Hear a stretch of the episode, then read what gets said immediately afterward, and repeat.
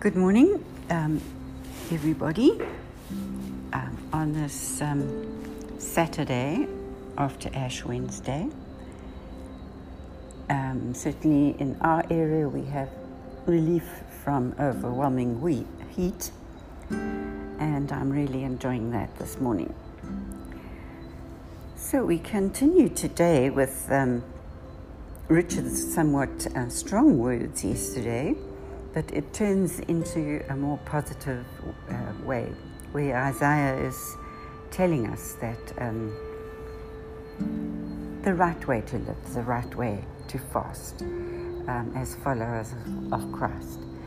So, as usual, this is from uh, Richard Rohr's book, Wondrous Encounters Scriptures for Lent and I will begin by reading his, his meditation to you, and then um, I will come back and try and draw out some main themes. We will have the scriptures for today and a starter prayer.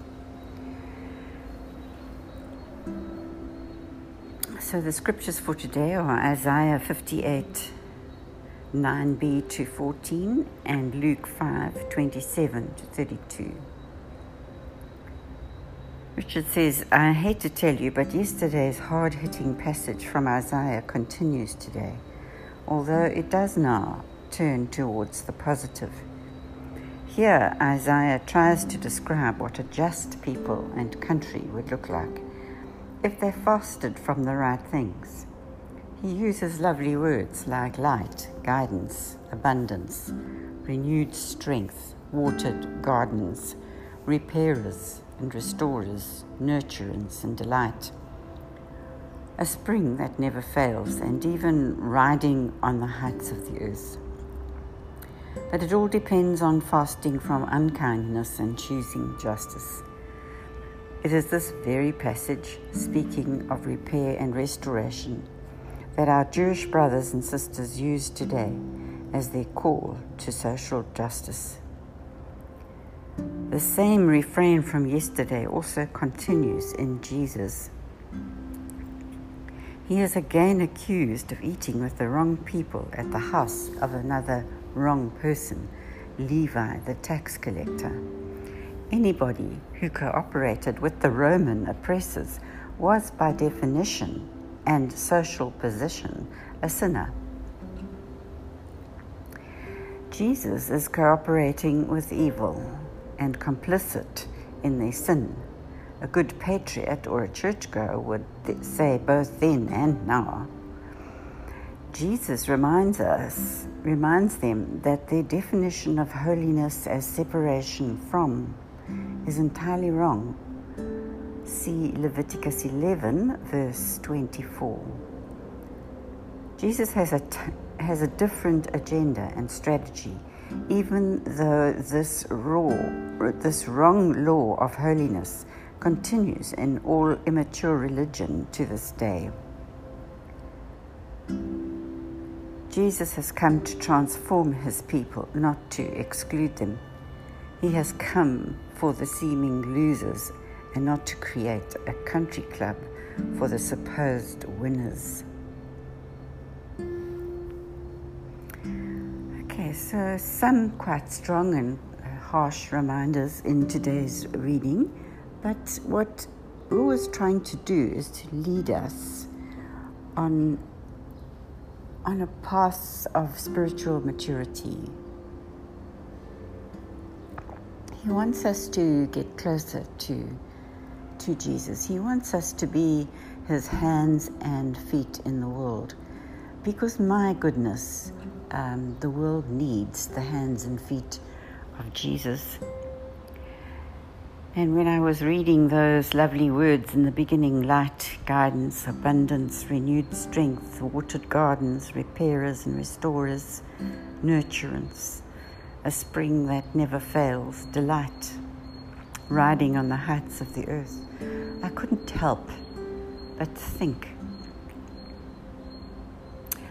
of what's happening in uh, Russia and Ukraine. Things so cruel and brutal, I can't actually even bear to listen to the news anymore. And it's not that we pray for the Ukrainians only, we pray for the Russians that they might stop their false fast of unkindness and greed and violence and abuse of power. So we pray for both.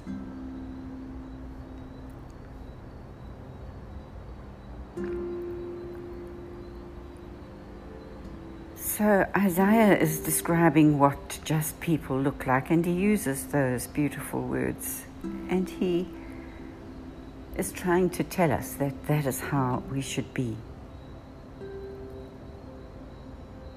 We should be repairers and restorers. We should be we should be abundant in our giving. We should not hold back anything. We should be watering the gardens of humanity to give them life. We should be renewing our strength in our spirits so that we can be examples of the way of Jesus in the world. So that's coming from the, the Isaiah reading and then the, from the Gospel reading, which is Luke.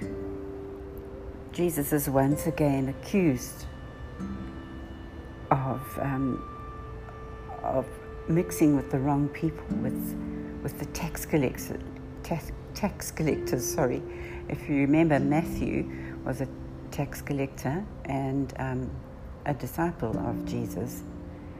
So you know that was very uh, much wrong in the eyes of the Pharisees and the elite of the world who got bitten by Matthew's taxes.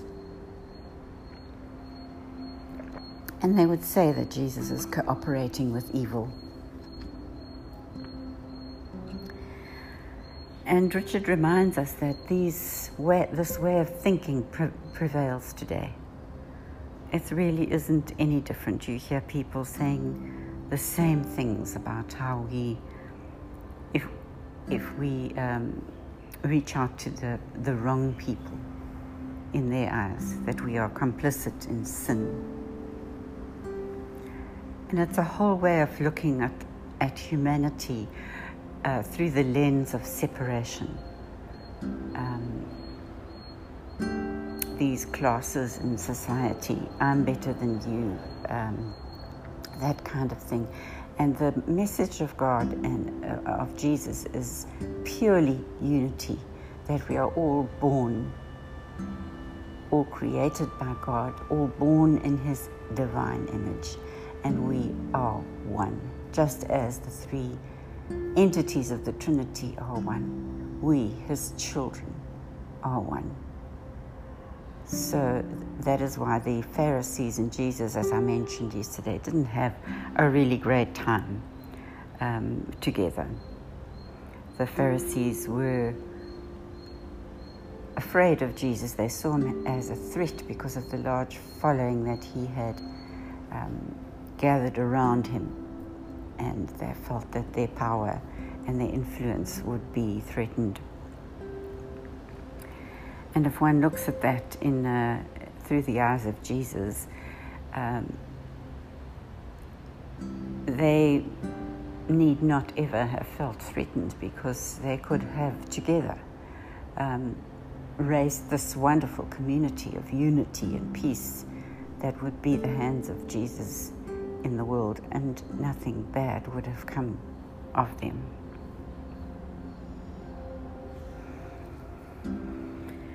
And this last sentence, um,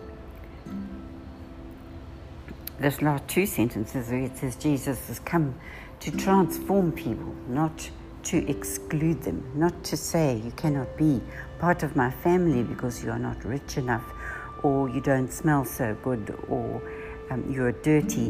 Um,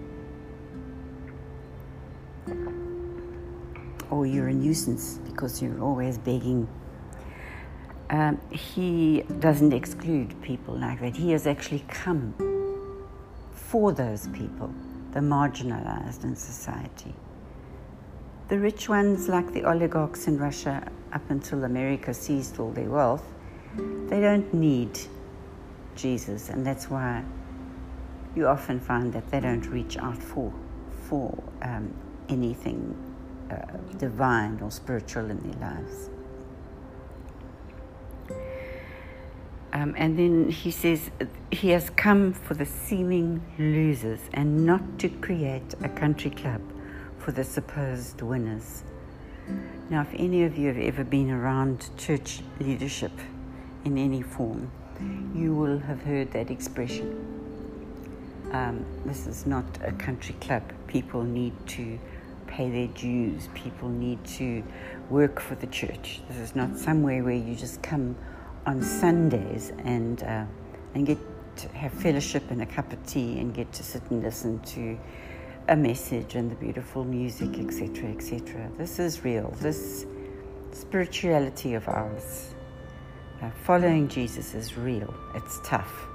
It asks difficult things of us, and we need to acquiesce. We need to let go of the world, the worldly things that entice us into sinful behavior and walk with God.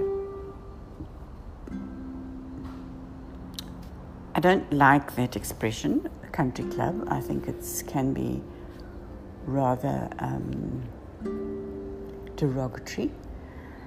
Um, and the people in the church who are working for God and um, and giving of their time and their money to keep the church viable and vibrant, they often will take offense, and rightly so. So we need to be careful about how we throw that phrase around.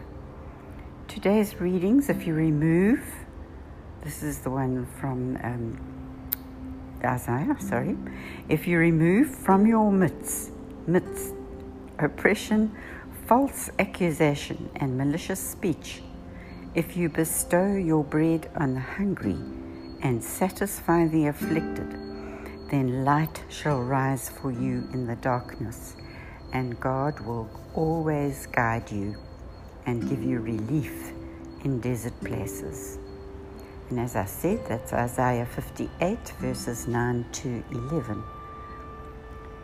And the Luke passage, remember, Luke was a doctor. He says, The healthy do not need a doctor, but sick people do.